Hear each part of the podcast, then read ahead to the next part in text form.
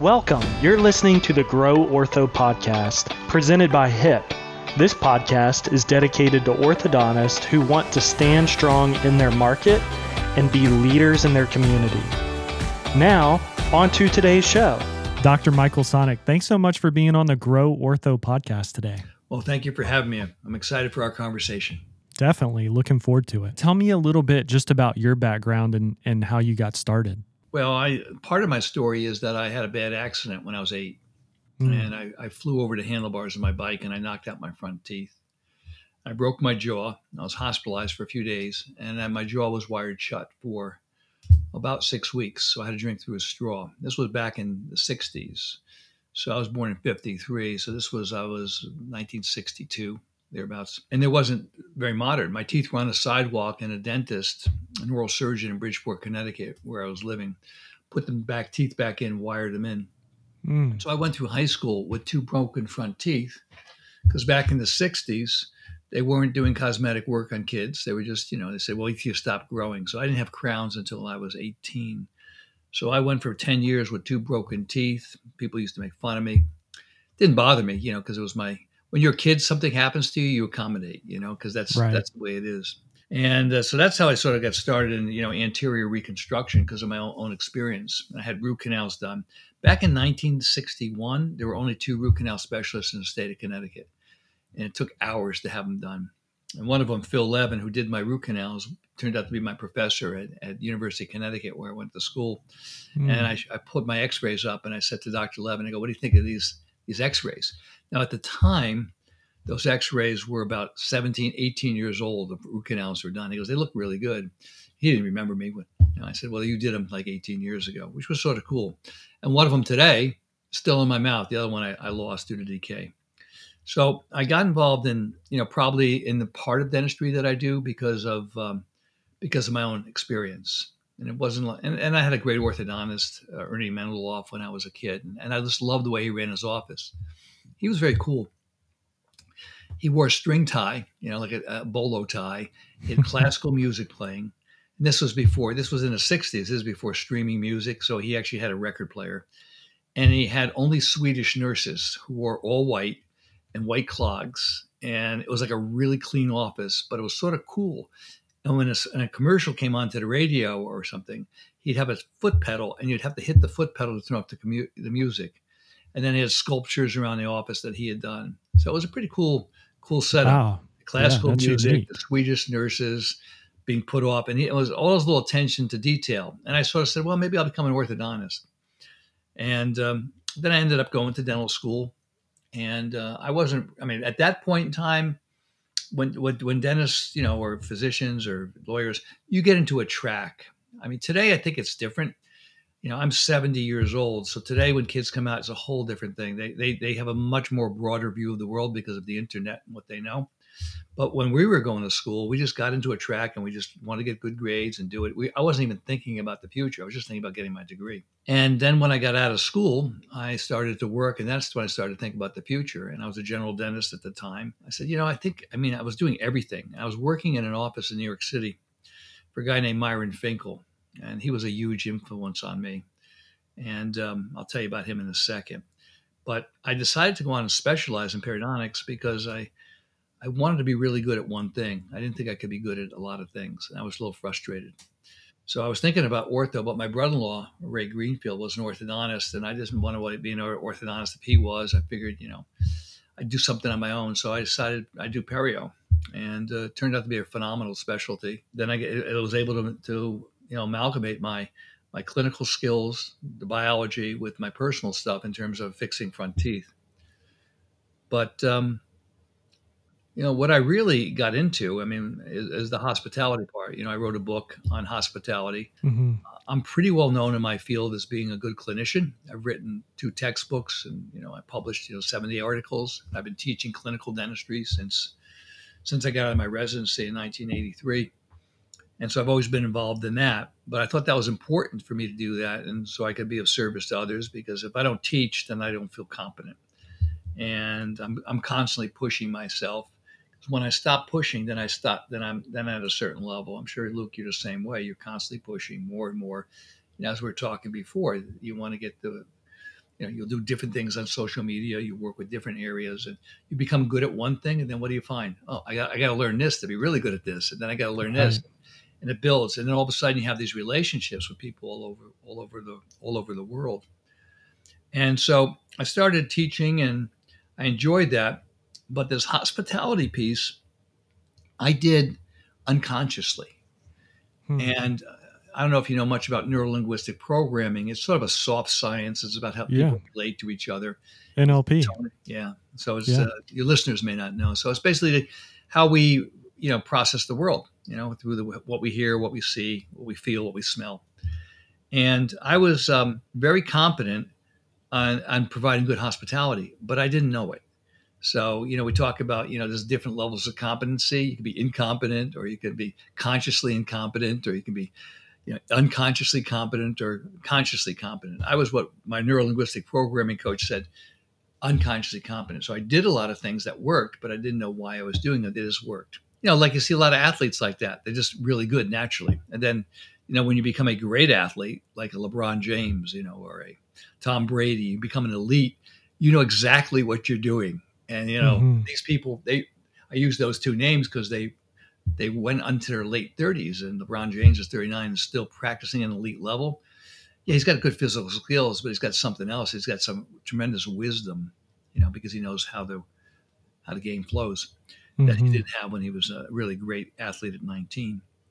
So when my c- coach said that to me, I started to think about the process that I go through and how do I get people to be comfortable? Because we're talking about marketing a little bit. And I think what a definition of marketing is getting the customer or the patient or whatever you want to call it, it's the same thing if you're in business, getting that person to seek out your services. But you can have great marketing, but if that initial experience is not good, I mean, it's it's it's over. So Correct. I have Yeah. very good marketing uh, that happens a lot of it organically. We could talk about that because I think that was one of the things we were chatting about. It's the customer journey and the customer experience before they meet me, because by the time someone meets me, they should they're ready to say yes to treatment. You know, Mhm. I become I walk into the room. I'm a rock star when I walk in, not because I'm Mike Sonick, but because of the 15 to 20 touch points that that patient has had that were very hopefully very positive before they met me and they got to sit in my dental chair. Back to this journey. So I'm involved in anterior aesthetics and reconstruction because of my own experience. Um, you know, because of my family history. You know, I was pushed to become a professional. I mean, they really didn't give me too many choices. I mean, if it was up to me, you know, I would have been a, you know, piano player and an actor. I mean, so that's I'm sort of a, a performer. That's why I, one of the reasons I teach. Uh, but it's also really good as a dentist to be a performer because I'm we're, we're performing all day long, talking to talking to people. And um, you know, I did a lot of different jobs. One of the things that I'm I've, I was privileged to have is I had my father who was believed in hard work. So I didn't play col high school sports. I had to work, you know, on the weekends, and I delivered furniture and I refinished up, and you know, he had me doing all these things in his business, and I lifeguarded. And then uh, when I was in college, I said, you know, I saw how the I decided to wait on tables, and that's what really got me into hospitality. I saw it was a lucrative way to go, and, and I was going to school in upstate New York, and I said, I want to go home for the summer. I want to go to a to a different location. So I went up to Kennebunkport, Maine, which is a resort town on the coast of Maine, and I worked in a place called the Shawmut Inn. And that's when I started to learn about hospitality. And it was a big, big place. It was a convention center. It's right down the street from where uh, George Bush's house was. You know, it was this family place. And we'd have big conventions, and there were like 40 of us there. And some of the people really knew how to plate a dish, pour wine, uncork a bottle. I didn't know any of that stuff. Talk to people and I started to pay attention and I really enjoyed it. And being hospitable is its own reward, like giving good service. It's like by being very giving, you get a lot back. And that's what I started to notice doing it. I mean, in the in the restaurant business, you're hospitable because you want people, customers to come back. And as a young waiter, I was 20 years old, you want good tips. And I learned a lot there about hospitality. And I learned how to cook. I was a short order cook. I was a waiter. I was a busboy. I was a bartender. And then the piano player was out one night, and I even did cocktail piano there for a while, and it was it was a lot of fun. And I really got into the hospitality, and then I went another summer to Saratoga Springs, New York, which is another resort town, and I worked in four different restaurants there, and I started to really start to pay attention to it. And I love food. and I love to cook. And as a when I was in in college and in dental school, I um, I was the cook. I lived with a bunch of guys. I mean, this was split rent. And, it was very inexpensive then. If you put a bunch of guys in an old house, we didn't care. And I got twenty five dollars a person for the five guys, and I provided food for the whole week. So I said the deal was, you pay me, I'll cook. I don't want to clean, but I'll cook and I'll shop. And I provided great food, and I liked it. So that whole feedback loop was really important. And when I started to treat patients, I realized because I was a patient myself. I mean, I was in a dental chair since the age of eight. So now I'm a now in my 20s. I'm treating patients, and in in my residency program, you know, we're in these little cubicles. You know, we're like rabbits in a warren. Patients come in, and it's not our practice. We don't control anything. We don't control the supplies. We don't control the assistants. We got to do everything ourselves. And I notice the patients like they're in a clinic, but I want to give them a good experience. I didn't look at them as clinic patients. I look at them as human beings that are in my chair. They want to have a good experience. So I went out and I bought all these cassette tapes. I don't know if you know what those are, but they're little tapes oh, yeah. to a cassette player before iPods and all that and I'd have 20 cassette tapes. You know, one was Willie Nelson, one was Handel, one was Beethoven, one was the Beatles. You know, I'd have all sorts of different music, and I'd have 20 choices for the patient. And I brought in sunglasses. I had three or four pairs of sunglasses, and I bought some cheap pop-up art. And in every operatory, even though it wasn't mine, I put a painting up on the wall, even though I had it for a day. So I'd come in there with my instruments, my music, the painting, and the sunglasses, and I say to the patient, "You got to put the sunglasses on because it darkens the room." But now it's it's it's the rigor because it protects your eyes. But here's some music. So in my office, I started to provide that really good service. Matter of fact, I worked in a clinic once because I got out of my my residency and I had to make a living, and I wasn't sure what I was going to do. So I started working some clinics, and it was in a mall. For like a year, two years, I worked in malls terrible places to work because there's no windows. You don't know what season it is unless you walk by a card store and I would I would it was terrible. And the owner, he didn't really care. This was before DSOs and all that. And so my my friend Jeff Shapiro, who's now a prominent dentist in New York City, he's got one of the best practices there.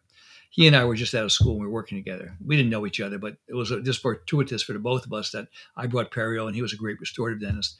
I said, you know, we got to clean this place up. So when the owner went on vacation, we hired all the clinical team. We bought paint. We painted the whole office ourselves to make it look nicer. And the owner came back and he was mad at us. We didn't charge him. He was just mad that we took over, but it made it a lot nicer for us. And then we put up our own artwork, and it was a nicer place. And I stayed there for like three years uh, before I opened up my own practice. So giving that that that that customer journey, you know, which I which I started to learn a lot more writing the book and over the last thirty years of practicing, it's really important the people that are in my life, no matter who they are, I want to be able to give them a good experience. And, you know, dentistry, you know, we're, I think I'm very fortunate and blessed. You know, it's a job, but it's a job that you get to serve people and you get to help them. You know, I have a lot of patients that, you know, have great jobs and they make a lot of money. You know, I'm in the New York City area, you know, I'm right outside New York City. And a lot of my patients are in the financial business. I don't know how great you come back after you're trading all day long or you know doing these deals. You're really not helping people. You're really just making a lot of money. Nothing wrong with it. It's a different experience. And so when I come to the office every day, no matter what kind of mood I'm in, I know I have to be of service. I want to be able to give a great experience. By giving a great experience to my team, which is real important, my patients, people around me, um, they feel better. I feel better. And the bottom line is, I have a more successful business. I love going to work. I don't have to work any. I haven't had to work for a while, but I still go to work two days a week, seeing patients, besides my teaching. And um, I get to make the, my team feel better because my team, most of them like to come to work most days, you know, because the team doesn't have to be there. You know, mm-hmm. most dentists say to me, I, I just want to be a dentist. I love my work, but I, I, I hate my staff. And I said, well, that's a problem. You know, you really don't want to hate your staff. And if you're not good at managing them, you need to hire someone that, that can do that for you so you, you can just be in a room and do the clinical work. But usually, if you have that attitude, you have other things going on as well that, that's causing you not to be that happy. I, you know, I think we're fortunate. I read an article in Dental Economics about five, six years ago and said 45% of all dentists would not become a dentist again if they knew what they know now because they're not happy. Mm-hmm. I think that number is higher in every other profession. You know, most people don't like what they do. You know, right. you like what you do. I know it. I can just see it by, by looking at you. you know, is a, there's a certain joy joy in it. You know, I can talk about this for literally three or four days, not repeat myself because I, I have so much passion passion for it.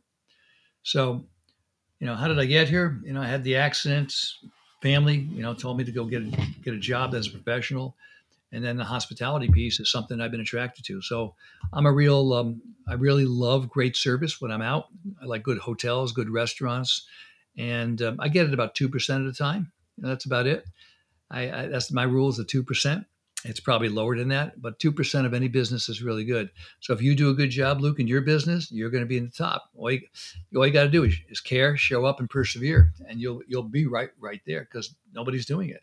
You know, I have a good friend that does he does roofing and siding, and um, he says if he picks up the phone when someone calls him, he's got the job because most people don't. And mm. I think everybody on online can relate to that. I always ask, do you have a good plumber, good electrician, good siding guy? I mean, most of us don't. I mean, if we do, it's maybe it's one of those services. I, am looking for a good plumber right now, and I have had, you know, I've been in business for 40 years. I can't still can't find a good plumber. I got a great electrician, but I don't have a good plumber, and I need one now. It's hard to find a good handyman, a good anything. Do you love your dentist? Do you love your doctor? You know, do you love your cardiologist?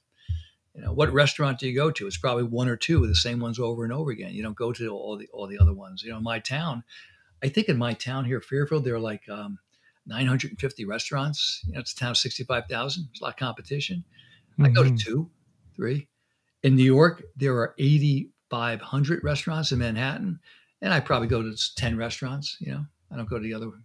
you know 8000 so it's interesting because i think we could probably talk for a week uh, around mm-hmm NLP, um, hospitality, and uh, uh, just a fun little fact uh, with cassette tapes. I still use them. Uh, my daughter listens to cassette tapes every night because it winds her down. Yep. And she's not on a tablet and, you know, these chemicals releasing through her brain. She's actually able to calm down. Uh, so I actually like things like that, that you can only do one thing. You can't be distracted doing a hundred things with a right. tape player like iPad. Yeah. Um, so I actually I actually think that for learning or, or retention, some of those old forms of technology are better than what we have today, even though we have a supercomputer in the palm of our hands. It's all about how you can leverage it versus you know, you become a, a a slave to it, which is what most people do. And it's also interesting because uh, Tony Robbins has been promoting his new book, and he is in terms of NLP mainstream. You know, he's the big mainstream guy yeah. that talks about NLP. But um, to go back, you know, something that I talk a lot about in my books or within my company is hospitality. And I mm-hmm. worked at Chick fil A when I was 15. And in terms of quick service, like getting things fast, right. They understand hospitality service, but they're also, uh, you know, quick service. They right. don't want to be called fast food, even though most people uh, right. compare them with fast food. But I do believe if you go to Wendy's or Burger King versus a Chick fil A, most of the time it's a very different experience. Uh, an- another organization I've studied is uh, Ritz Carlton. Primarily, you know, there there's a few that have a really great experience. I went to the Ritz in Paris, which is not part of the Ritz Carlton. It's just the Ritz. But right. something that I showed my team is, you know, the handwritten card I get from the manager with his cell phone number. Um, the service all the way from entering before you enter the building, even the eye contact 10 feet away. Every single touch point is thought through. But then when you come to small business, you know, you're talking about plumbers, Yep. Um, you know, I would uh, let's just go ahead and uh, group in dentist and orthodontist into the small business mix because most of them are. They don't really think through the touch points and experience. And most of them, I find, and maybe you find this too, think that the experience is really good, but when you ask them about it, it's all about when the patient is in front of them. Right which they probably most orthodontists and dentists do provide good care in terms of a doctor and healthcare. But perception on the, you could call it consumer and patient side, is very different. Uh, when I called, how did the person sound? How did they talk to me? Now I can shop orthodontist and I think to a large degree, whether this is right or wrong, people may feel like it's a commodity because there's so many choices. And you know, recently we saw Smile Direct Club go up in flames, which right. I think is a good thing because the level of care was terrible. But I think what it showed us is through marketing and sales and the internet, right. uh, things are very different than they were 10, mm-hmm. 20 years ago. So I'm just curious because I, I go in offices, I've probably been in 50 actual offices. Um, and I like to visit two or three every year so I can stay up on my game and know what's happening in the office. But when I go, I would say 50% of them haven't thought about uh, their phone call, what's being said, the entry points. So when people are walking in, the signage, the door, the paint on the walls, the lighting, the artwork, none of that is thought through. And what I'm hearing from you is you picked up on those things even at a young age. You're able to visualize and still talk about that office that you went to. And so it had an impression on you. And, and I'm curious, how important do you think that those things are? And what advice would you give to an orthodontist, dentist, other specialty who may be thinking right now, oh, I don't I haven't thought through these things. Yeah. How do they start to unpack this? To navigate that journey, you have to develop a heightened level of sensitivity to what's around you. Now, you and I are probably born with that, which is a blessing and a curse because we see everything. If you're staying at the Ritz in Paris, you want to see what that experience is, is like. And you mentioned commodity. Dentistry is a commodity, the hotel's a commodity. You can sleep just as well, you know, in a hostel in Paris as you did in the Ritz Carlton. But what are you getting mm-hmm. there? You're getting an experience, an experience that is phenomenal. You know, I just came back from three weeks in Patagonia, and it's been the longest trip I've taken since I've been, you know, in my 20s. Um, and I stayed in many different places, and I stayed in a very high end place right in the middle of of the of the park, where there's nobody. And the experience, everybody there gave me a great experience, and they had they just they just were wired that way. So, what I would do I think maybe this would be a good ex- uh, experience is go into your own office anonymously. You know, go to your website, look at it, look at other websites of, of businesses that are successful. You know, it doesn't have to be dentistry. It could be the best restaurant or the best hotel, Ritz Carlton site. Call your office, see what that experience is like. Do you like being put on hold for four minutes? Do you like saying please hold? you know you know all this stuff. You mm-hmm. know do you like hit, listening to an infomercial about how good you are as you're waiting for four minutes and getting more angry at the infomercial. You know do they even say your name or do they even pick up the phone? You know the phone is a is a really important touch point. Walk into your reception area walk into your drive up to your office look at the neighborhood. I mean the front of your building if you don't own your building is there still garbage there? You pick up the garbage because it's not your building you know, even if it is your building, do you still pick it up? Look at the front desk. What's the mat look like? Is it is it neat? Is it clean? So I am a stickler for details. You know, I'm not a highly detailed person, but I know exactly what I want, and so I will do what's necessary to become extremely detailed. And the average dentist is very detailed. If I was going to give you a profile of the average dentist, they're a technocrat that's very good at doing small procedures in a small space and they want to get a good outcome and they want to get in the track and they're not going to think outside the track. Dentists usually are not that creative. Some are, but the average. So it, it requires most dentists to get out of their comfort zone and to look at things that they didn't think were important. I'll tell you how important it is. Unless you do those things, you're not doing any dentistry. Mm. And the my fee in my office, it's not about the fee, it's about the experience. I don't know what the Ritz is in Paris, but it's more than two hundred dollars a night. Okay, and it's you stay in those type of hotels, you get a phenomenal experience. So why do people who stay at the Ritz and the Four Seasons, why do they stay at those places? Because they have great sheets. Were the sheets really good there? Well, I'm sure they're really nice. And they must have been a thousand thread count. Did you have a better TV there? Well, it was a good TV. I mean, was the food good? Yeah, the food's good, but you get good food a lot of places. What you felt when you went to those places you felt taken care of, nurtured, and you knew that this was a different experience than you had anyplace else. How often, Luke, how often have you gone to a doctor's office, forget dentist, a doctor's office, and been totally overwhelmed by how well you've been taken care of? unless it's a plastic surgeon with a boutique practice or a, or a dermatologist, early, young dermatologist that's just doing cosmetics, you're probably not going to get that experience. Mm-hmm. Uh, I have my cardiology office, I get that experience. They're phenomenal. And in my book, I, I give them five, six pages on uh, what it's like to, you know, to have a great experience. And um, I could have written chapters on bad experiences I've had. But that experience is really important. So take yourself through the customer's journey through your own practice. Go around your office with a piece of paper and write down everything that you see wrong if you were going to redo it. Is there chipped paint? Okay, is one of the drawer handles off? Go into every drawer. Look behind the scenes. What does your private office look like? Go into the drawers of your private office. If they're not immaculate and neat and clean, you know, then then the rest of your office is not going to be because it starts from the top.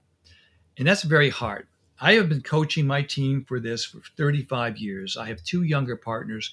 They do not have the same level of commitment to all these little things. They're great doctors. I mean, they went to Harvard and Brown, and they're I, one of them operated on me. He's a good surgeon, but does he look at every detail? I was in Patagonia for three weeks. So I was in the office for three weeks. I am the the heart of the office. I'm the visionary. I set I set the tone for what things should be like. Uh, I do not vary from my standards, and I ask everybody around me to have the same standards. So I was concerned that when I came back, when I walked back in the office, it wasn't going to be the way I wanted to. And it pretty much was. Everything was it was perfect. And I said to them, I said, "Great job." I said they were all worried I was going to come back because you know what I'll do? I will turn off a light bulb and see how long it takes for somebody to replace the light bulb. Try that. Try that. Ask, ask your dentist to do that. That your coach. They turn off a light bulb, see how long it takes people to turn it back on. Most of the people don't turn it back on. I have done all sorts of games like that. I'll put a piece of trash on the grass outside and see how long it takes someone to pick it up. Usually they never do. And then I'll say, "Yeah, a piece of trash has been there. You know, I have a fence around my, my, my parking lot. If a board falls down, unless I call the per- tell someone to call, they're not going to call you know the, the carpenter to get it back. You know, I would say it drives me crazy, but here's the good the good news by being att- that attentive to detail and being that, that fastidious, I don't have any competition because nobody else is doing it. So if you mm. want to be really great, look at everything, and, and everything is important. I just read a book by um, Will Guidara. It's right here in front of me. It's called Unreasonable Hospitality. Will Guidara, and I'd recommend that your your customers and your the people on here read that book. It's about running a great restaurant. His restaurant is 11 Madison Park. It's a Danny Myers restaurant. Danny Myers, the founder of Shake Shack and my mentor. He writes about taking 11 Madison Park from being a two star New York Times restaurant to a four star restaurant to be a James Beard restaurant to being one of the top 50 restaurants in the world, number 50 out of 50, and then seven years later becoming number one. And his book is called Unreasonable Hospitality. I believe you have to be unreasonable to be able to take it to that level. No paint chips, no dirty carpets. Are your windows clean? Do you have a window cleaning service? Do they come in every three months or when you think they're dirty? Every six months? whatever. We have we have a we have a it's called a, um, a protocol book for everything in our office to make it look great. What kind of music do you listen to? What about the lights? Now, some people don't like don't mind lights. You go into some restaurants, they got, you got great food, but they got fluorescent lights. I won't eat there because it bothers me. You're probably the same way. Mm-hmm. just I, I will walk right out. Walt Disney talked about hospitality. He goes, I can't explain hospitality what it is, but I can tell you what it isn't. And what it isn't is when you don't feel it so you feel it. Know, there was an old um, Supreme Court justice said, I forgot who it was a number of years ago. They asked for a definition of pornography. He says, I can't define it, but I know it when I see it. It's the same thing with hospitality. You know it when you feel it because it's all around you. And Pete, there's nobody who doesn't like great hospitality. And there are a lot of things. Uh, you mentioned, I think you mentioned cell phone, right? Mm-hmm. Earlier? Yeah. It's on my cell phone's on my business card. I hand my cell phone. I do surgery. My patients have the cell phone. Now it's on my business card, but if my patients picked up, they're sedated, and the wife's picking them up. I hand them my business card. Call me on my cell. It gives them that feeling of I don't have to worry. It's being taken away. Now in our practices, they're not coming there for a, a good filet mignon or a plate of pasta. They're coming in there for something very scary. That's that they don't know anything. There's so many unknowns. They don't know how much cost. They don't know how much pain it's going to be. They don't know how much time it's going to take. They don't know if the outcome is going to be very good. They don't know if you're any good at your job. Nobody trusts anybody anymore. So people are scared. So you want to be able to take away that. A friend of mine, Todd Williams, he's he's the executive uh, vice president of Four Seasons Hotels, and he says the purpose The reason that people come to the Ritz Carlton or the Four Seasons or any of those boutique hotels is not for the food or the sheets or the TV. They all have that good stuff at home. People people spend ten thousand dollars a night for a room. They're not there for a great room. They're there for something else. They're there for an experience of where you're taking away all the worry. When you're there, you don't worry about anything. There's nothing better, to, you know, to me. My, I said my, to my wife, I said, you know, they put those little chocolates by our bed. I said, we don't. I said, there's only one here. She goes, call for another one. I call up two seconds later. They're there with the chocolates and extra coffee and two towels. Wow, overwhelmed. You know, it, it's very. It doesn't take much to overwhelm somebody, and um, it took me a while to learn all that. But when you're there for somebody, you know, they just they just love it, and it, it keeps you booked. You know, not everybody is booked four months in advance. You know, how do you get there? It's easier now because there's it seems like there are less doctors out there, but most of the good doctors are booked way in advance, and they don't even do these things. You do these things on top of being a good doctor and a good clinician, you're going to kill it. So, what do I recommend? Look at everything that a patient sees before they walk into your dental chair, and it's from the the neighborhood to the driveway to the shrubbery to the building to the front door to the signage to the lighting to the aromatherapy. Do you have aromatherapy in your waiting room to smell it? Do you have a selection of magazines there? Not not not last year's you know Sports Illustrated from the you know the World Series, but like 15 to 20 different magazines. Do you have brochures out there that you created yourself? Do you have books that you've written of before and after pictures? Okay. Do you have hand creams out there? Do you have a bowl of fresh fruit? For patients. That we can do that after COVID. When they go into the into the bathroom, do you have hand creams? Do you have special soaps? Do you have toothpaste? Do you have nice toothpaste for them? Do you have aromatherapy going on in that room as well? I mean, do you have a little sign there that says if anything is out of order, please let one of our team members will take care of it for you. Everything in our office says we're here to take care of you. You're like coming into a spa when you walk into our practice. It's a spa-like experience. Do you give them masks, full masks, so that everything's blocked out? Do you give them hand creams if they're in there? Do you give them warm blankets? Do you give them a choice of any music that they want to listen to? Do you give them a choice of sedation? All of those things are important. Do tell them everything that they're going to go through before they go through the customer's journey? Once you meet them, what happens? You know, you get that 30 seconds. When I walk into a room, it's like the doctor's here, you know, curtains part. I walk in, and the first thing I look them in the eye, I sit down with them knee to knee, eye to eye, as my friend Bob Levine says, and I say to them, "How can I help you?" I said, and then I can see if they're nervous. If they're very nervous, I'm going to say, "I said, thank you for coming in and trusting me. I know I realized that the hardest thing you did was walking through that door, because for every patient in my chair, there are eight that have been referred that don't show up." And then I say to them something, and this is really important. This is probably one of the more important things I've said during this podcast. I say to my patient, I said, I can assure you, you were in the right place. Thank you for coming. Now, people believe you. Okay. One of my trainers used to say people are sheep. He used to he used to run a bunch of foot lockers and he was managed people. He goes, People are sheep, they'll believe you. You just tell them what to do and they'll believe you. Because most people do. They believe other what other people say. You come in there with confidence and you say to the patient that you're in the right place and I'm going to take good care of you. And then you tell them what you're going to do over the next hour and you explain it to them and you show them everything you know it's, uh, it's it's a great experience. I don't know if you know bob barkley. I don't know if you know that name. He's an old dentist. He passed away in the 70s he talked about co-diagnosis co-treatment planning co-treatment. He talked about collaborative care. He was one of the first dentists to talk about it. And unfortunately he died too young in his, he was 47 and mm. nobody really talks about him except some of the old timers there's a new book that was just out by paul henny. Uh, i don't know if i have it here. Do i? Yep here it is I'll show it to your viewers. Co-Discovery by Bob Barkley, and uh, it's written by Paul Henny. It just came out a few months ago, and talks about the legacy of collaborative care.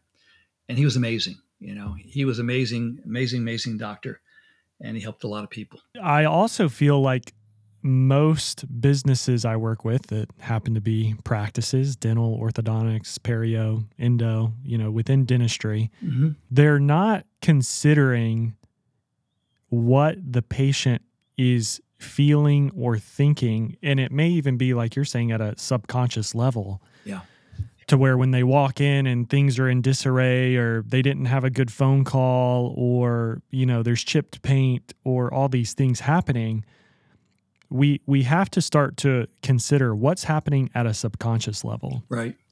Because all these walls start coming up and they they start thinking, you know, am I in the right place? Or they start feeling uncomfortable or maybe their their heart starts racing a little bit or just all these things. And then in today's age they can pull out their phone and maybe they already did this and booked other appointments before they came to you. And if they receive half of what you're talking about from someone else where are they going to go?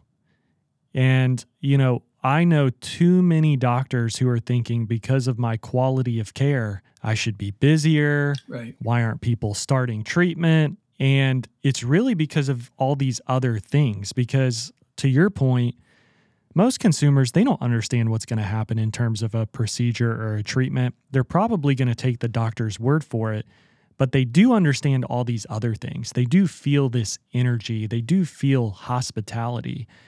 And so if you're leaving it up to chance for them to feel that somewhere else. What's that mean for your practice? And so many people come to us for marketing and they don't have any of this stuff right and they just want to grow and well, you know, we're not really growing like we want to grow and I'm like, well, you know, it took you 20 years to to kind of create this mess. I can't fix it in 3 months or 6 months.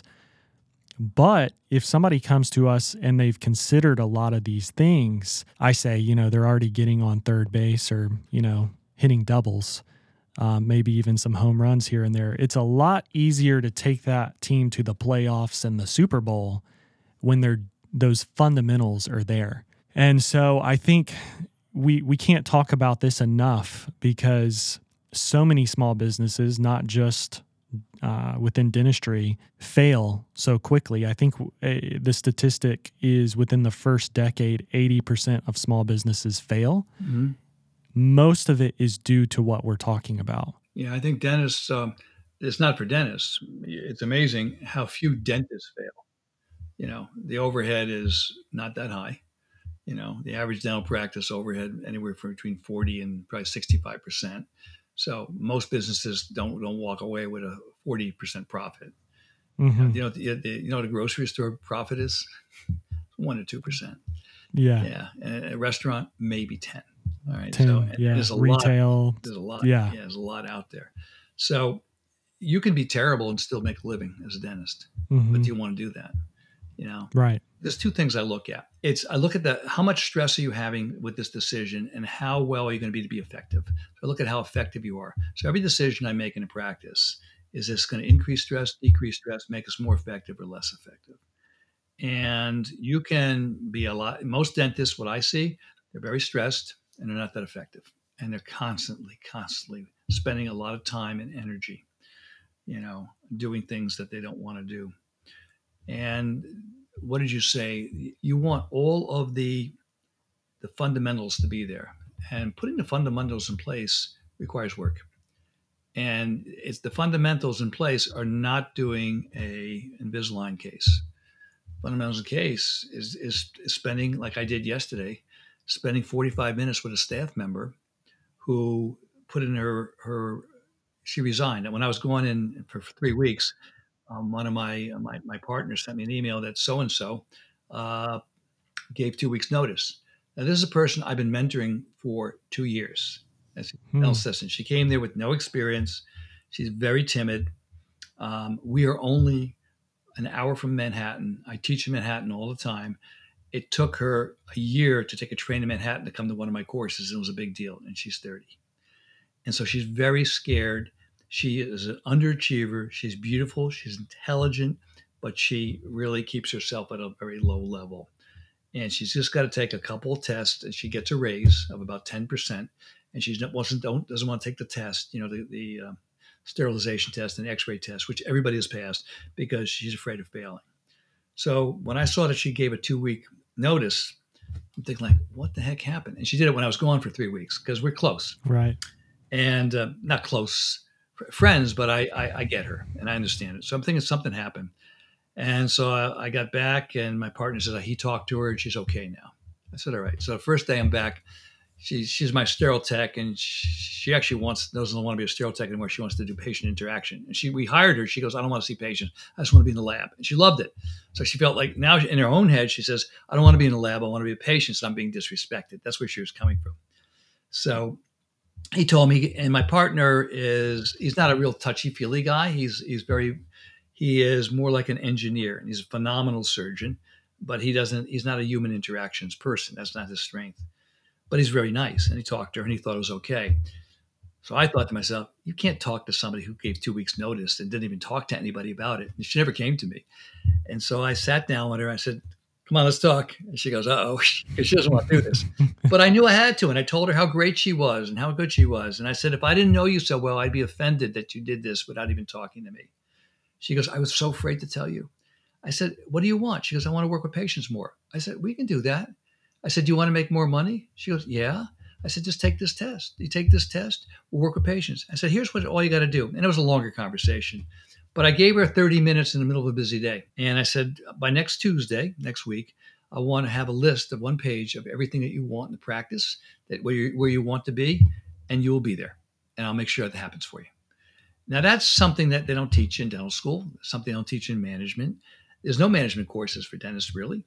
You know, it's just sort of like you're learning by the seat of your pants. But for me to come off the mountaintop of the, the big surgeon who's only there two days a week, you know, it comes down and, and I'm all over the world, I'm teaching, to talk to the lowest level employee in my office and say to her, I think you're great. And I go, You wouldn't be here if you weren't, because I'm looking at that as an opportunity for her. I said, You've grown so much in two years. Don't leave. I said, I know this is difficult. I go, and you know, I, I was listening to uh, Will um, Simon Sinek, you know, who wrote, you know, the, mm-hmm. "What's My Why," pretty well known mm-hmm. TED Talk. If you haven't listened to that TED Talk, it's a great. It's one of the, it's the third most popular TED Talk of all time. Is "What's My Why." It's about 13 years old now. And Simon Sinek, I was listening to him. I happened to be listening to him in the gym on a podcast when I was away after I found out that she that she gave her notice. And Simon Sinek, um, he's pretty pretty well known as a human psychologist that coaches CEOs of organizations all over the world. He's got a very small team of about nine people that work for him because all he does is talk. He doesn't need a really big team. He, he writes, he talks. That's it. He's not doing dentistry. You know, all he has to do up there is go out there and be Simon Sinek. Well, it's more than that. But anyway, during his talk, he was talking about millennials and Gen X, Gen Zs. He says, you know, they come to the workplace. He says the average employee is there 12 to 18 months now before they leave. He goes, I have a small mm-hmm. team and three people quit in the last year. He says, three of them he says, but they didn't talk to me. They just quit. He says, because what they do, if they're unhappy about anything, they're not going to confront, they're just going to walk out the door. And then my employee, I'm not going to name, you know, that's what she did. I'm thinking like, right. that's exactly what she did. Now most of the people in my office have been there for a while. I mean, I've had people there for 25 years and I have people there for, you know, she's there two years. So it, it, it does, it does range. We don't have a turnover every 12 to 16 months, but 18 months. But it's important for me to realize that I got to be there, be in touch with those patients and those people. And anytime there's a problem, there's an opportunity. You know, what they say, what, what they say that in, in Silicon Valley, what's bankruptcy? An opportunity to do something better. Because most of the people, most of the people who are very successful um, have gone bankrupt or have failed startups. You know, the average number of startups that make it, okay, right away is like five or 6% the first time. By the time you do your 10th startup, you're at about 80%. So you got to fail mm-hmm. to get up there. And that's where most people don't like to do it. They run from their problems, you know, whether it's a surgical complication or a financial problem. You know, yesterday I got a, a text. Uh, one of my patients, I don't kick anybody out of the office, but this is a patient. And the first day I met her, uh, she was so obnoxious. She was so mean, and she had a really difficult procedure. It was going to be it was going to be two two years of work. I said to her, I said, I can't treat you. This is before I started treating her. She, well, you, what do you mean you treat me? I said, you're just too mean. And so ended it. I should have never treated her, but I did. I treated her, and we had a good outcome. It took two years, and we're now friends. She's got a video on my website and everything. This is I've treated her about nine years ago. So she was in getting her teeth cleaned, and she's got all full implant reconstruction. I said, "You look good." And so when she, and we, we had a nice talk, and I gave her a, a copy of my book, and I autographed it for her. She goes, I have to pay for this? I paid hundred thousand dollars in your office." Huge exaggeration. I said, "No, of course not." I handed her the book. I get a text from her, and then I get three voicemails yesterday, each one of them three to five minutes long, ranting because I had because she didn't make an appointment to get her teeth cleaned for a year. Now she's got all this reconstruction. I said she should be in every three to four months. So my staff called her up and said, Dr. Sonick would like to see every three to four months. And the rant was how all I wanted to do was get her money because I wanted to get her teeth cleaned.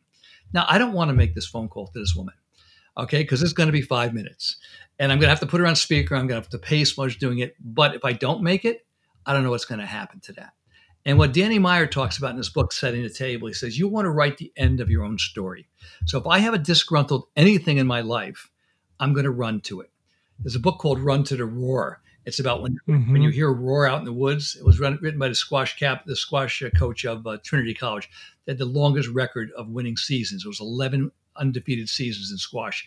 He talked about when some when you hear a roar, you need to run to it and embrace that because when you embrace that, then you can control the outcome. It's also much easier to control the outcome when you have somebody disgruntled because they're so emotional. And if you know anything about neurolinguistic programming, you already got your hook, so you can just take them emotionally and turn around.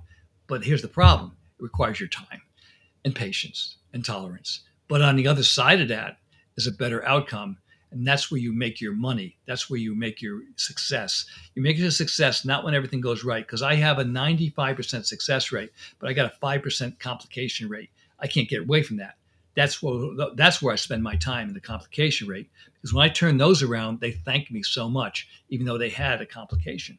You know the people who things go well they don't thank me that much. They think it's normal for it to go well it's not normal. Mm-hmm. It happens most of the time, but sometimes things can go badly, even though you do everything in your power right. Like with that lady, I gave her a handwritten copy of my book. I spent 10 minutes with her in a hygiene room. That's a lot of time for me. She walked out, and I just said, make sure she's in three or four months. And then I get the rant. So I'm going to have this conversation with her, and I'm going to say that she's now going to be in my lecture program because of what she did, and I'm going to have to, and, I'm, and, and I learned something from that, and I'll get her to laugh, etc. But it's I'd rather do something else with my 15 minutes than that. but that's not how you make your make a great living, you know, by running those things. And I think uh, Mike Tyson, I, I always reference this quote. He says, "Discipline is is doing what you hate to do, but doing it like you love it." And I can relate with that story because a lot of times I hate confrontation, right? Or I don't want to have this conversation. But then on the other side of that conversation is growth and uh, a much better um, path forward than if you ignore things. Yeah. And I have failed even on stage. I tell this story to my team is one time I went to talk and for whatever reason nerves happened and this happened and I couldn't even speak. Really? Then I started talking to all these people who went through public speaking and who I thought were some of the best and they had the same thing. They vomited maybe backstage, or one guy I talked to said he felt so sick he had to call and cancel one of his speaking engagements. And I started to find out most people who became great at public speaking, they weren't born amazing at public speaking. Maybe they had something to say and they had a powerful message, story, um, you know, wisdom for people, but they had to learn how to actually uh, speak publicly to get that message out. And so that helped me a lot. And so I say all that to say talk to other people who are maybe where you want to be. And I guarantee you they're going to start telling you about their failures and how they learned. And that's really the separation is is somebody going to continue to move forward even though they fail? Yeah, it's a good point. Find mentors, you know. So, mm-hmm. um, know, I've been around a while, but I still have mentors. You know, have mentors in every area. You know, nutrition, you know, neurolinguistic programming, physical sports. You know, uh, in my field. I mean, sometimes you know, it's not just one person I go to anymore. Like because I'm older and I've been seen seen so many people. But I have a I create mastermind groups. You know, so like you know, one of the things that you can do is some of your, your, your listeners might want to create a mastermind group. So let's say let's say you have both an orthodontist you know, pick 10 orthodontists around the country. I, I, created a mastermind group 19 years ago of 10 of the top, what I who thought were the top periodontists in the country. And at that group now, it's 18 years later, you know, seven of them are retired, but our group now is 18 people because the next generation's in. So I'm the senior person. I was, I, you know, I started it when I was younger, and now I'm the senior person. I have all these people in their 30s and 40s. Believe me, I, it's, um, I jokingly say, well, you guys have all passed me. Well, in certain areas they have and they some of the clinical things they're doing I haven't done the digital things that I, I am not going to get into it at the, the, level that they are. And they're doing a lot of really cool things. And what's what's nice about it is I get to learn from them and they get to learn from a perspective. So I have a different perspective. They didn't practice in the 80s you know before implants and you know when we had to do this this and this. They don't know what a patient looks like 30 years later after you treated them. You know they just see the beautiful before and after now. So there's that perspective and it's important to have both knowledge and wisdom. And um, I just read a book, something I started reading a lot on Patagonia. I used to read a lot. I was a voluminous reader, and then I spent 30 years reading journals and news and stuff. And I don't, I, I read not as many books, so I'm trying to read two or three books, you know, um, at a time now, and not the same time, um, but you know, you know, every every couple of weeks. And um, one it says they said the difference between knowledge and wisdom is knowledge is knowing that a tomato is a fruit, and wisdom is not putting it in a fruit salad. So, and that's what I, I don't know who said that, but it was sort of a cute little thing. I love that. I, I do like yeah. that because I see a lot of young people with a lot of wisdom and the knowledge part piece, they don't, they don't always have. And I don't have a lot of wisdom for certain things. I mean, I know, I know a few things pretty well. Most things I don't know. And, uh, I just give it to other people to know. And I think that's what a lot of people try to do. They try to control everything. The collaborative effort, you know, is, is phenomenal. You know, this conversation with you, I've been taking some notes. Some of the things are things I said that I didn't realize I was thinking that, and some of the things that you said about looking at an office. You know, I have a whole checklist when I teach because I give a two day program on on this, and, and of things that they look at. I didn't I didn't write down signage. You know, I didn't make. I talk hmm. about lighting all the time. It's one of my main things, but I don't have a whole thing of lighting. I should. I should. I'm thinking about putting in some photographs of, of lighting because I'll walk out of a room if I don't like the lighting. You. Same. Yeah. It, it, it and the the wall paint in relation to the lighting too because yep. if your paint is a certain color it'll the lighting will just make the whole room yeah. yellow and it's like just gives you a, a headache yeah um the worst places so, for that are hospitals hospitals are yeah hospitals know, hospitals make you sick because of the lighting yeah yeah for listeners or viewers what is the title of your book and where can they pick it up the title of my book is called treating people not patients um, this is a copy of my workbook, Treating People, Not Patients. Um, I have a course workbook that comes with the book. Uh, the book can be purchased on Amazon. Um, my website is my name, michaelsonick.com.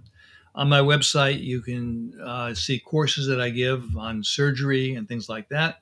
And you can also see courses that I give on treating people, not patients. Um, I do seminars, uh, I do keynotes, um, what's if you really want to learn about this topic and be able to actually actualize it in your office uh, after, at the end of each chapter there are three or four pages of questions and to-do list. And they can also purchase the course uh, online. It's a video course. It's, i think it's like $490 it is a three and a half hour course it comes in 10 modules each module is 15 minutes and it comes with the workbook and at the end of each module, it's, it's designed to be watched with your staff and your team. At the end of each module, you fill out that. And you said, how can the team figure out how to make their offices better? Well, there's a workbook here. One of one of the lessons is walk around your office and write down everything that's wrong and what can be improved. So the module is about you know creating. We didn't talk about all the concepts. One of them is I always like to create a show. I'm on a Broadway stage, so you know I can't be sick you know, if you're going to go see Hugh Jackman on Broadway, you don't want him to have an off night. You are saying, you know, I'm not going to sing tonight. Somebody else is. I'm not feeling good. You always have to be on, and it's all part of the show. And the importance of that is there's one chapter on neurolinguistic program. There's one chapter on decor. There's a whole. There's a bonus thing on how do you hire and how do you build a team, how to develop core values. All the things that you teach and you know about. So all those little things, and also the importance of practicing with integrity and you know always being your word and having your insides match your outsides. And one of the things that i always do when i go to a new dental office and i don't i'm not a consultant for offices but if some of my friends ask me and they go can you give me some help? I go yeah take me to your private office. And i just start going through drawers. And i open up every cabinet in the office. If i see any messy cabinets i go that's your insides they can't be messy you can't hide your mess so i have a patient his name is bill raveis you may know him he is a nationally known real estate agent I'm not violating HIPAA. He's in my book, and I'm in his book. So he's a he's been a patient of mine for a while, and I've known of him. He is the most successful private real estate agent in the country. He's got 5,000 employees. he's up and down the East wow. Coast. And he's from Fairfield, Connecticut. My mom worked for him years ago, and he came into my office after canceling for five visits. And he's very successful, and he's got an attitude. And he came into the office, and I walk into the room, he's on two cell phones at the same time. And I said, uh, Bill, I said, I'm very happy that you're here. I'm, I'm messing with him a little bit. I said, um, you know, I, have been looking forward to you coming. I said, you realize that you had three or four appointments, five appointments before you had to cancel. And he looks up, he gives me a look like, what are you doing? And I go, my mom used to work for me. He goes, oh yeah, I know that. Now he didn't know because it was like 30 years ago. And um, he's got the two cell phones going. I go, yeah, see, you got two cell phones. You must be pretty busy. He goes, I am. I go, how many employees do you have? He goes, uh, 48, 4,900. I said, 4,900 employees? And you still got to take every call yourself? And he looks at me, he goes, F you. Okay, right to me. and and I start laughing. And at that point, I knew I had broken the ice with him. And he goes, he goes, you're a bit of a wise guy, but you're okay. I go, thank you. I go, how'd you know? He goes, I checked you out. So I go, how'd you, how'd you check me out? And I'm always interested in what patients say because it's very usually it's pretty funny. Uh, maybe the butcher or website or something. But he, you know, we're in the same town. He goes, no, I went to the most important room in your office. I go, what's that? He goes, you don't know? I go to the bathroom because I have a really nice bathroom. Okay, it's, it's, my most expensive room in my office. It's marble and all this stuff, and people get an experience in there. He says, "No, not the bathroom." He goes, "I went into your basement, and I have a 150 year old building, and the basement is, of course, underneath my clinical area." I go, "How'd you get into the basement?" He goes, "I'm a realtor." He goes, "I know where a basement is because it's you got to go, you got to find it. You know, it's not like accessible to the public." And I said, "Oh, so that's that's the most important room." He goes, "Yes." He goes, "Your basement is meticulous." He goes, "I've never seen a basement so clean." He says, "If your basement mm. is that clean, you got to be good at what you do." And so that's that's the that's my last chapter is have your insides match your outsides. So you want everything to look good. And I have a hard time getting my partners to get their private areas as clean as mine are. But if you go there right now to my office, you're welcome to go anytime. When I'm not there, it is perfect. I leave it perfect at the end of every night and I just make sure it's like that. And um, can't I can't I can't, you know I can't get everybody to do everything I want them to do, but I, I, try I try I try my best. My clinical area and areas that I'm in control of are, but I can't control my my partner's private private drawers. Although they're very good clinicians, they just don't they just they don't think it's as important as I do. You and I, I think, are soulmates. We both think this is really important. you know. Yeah, we do. Yeah. In in so many ways, uh, there's. Uh, common ground that we could talk about yeah. for a very long time. Well, thank you so much for being on the Grow Ortho podcast. Uh, it was a great conversation, and I'm looking forward to speaking together uh, soon. Thank you so much for having me. Thanks for listening.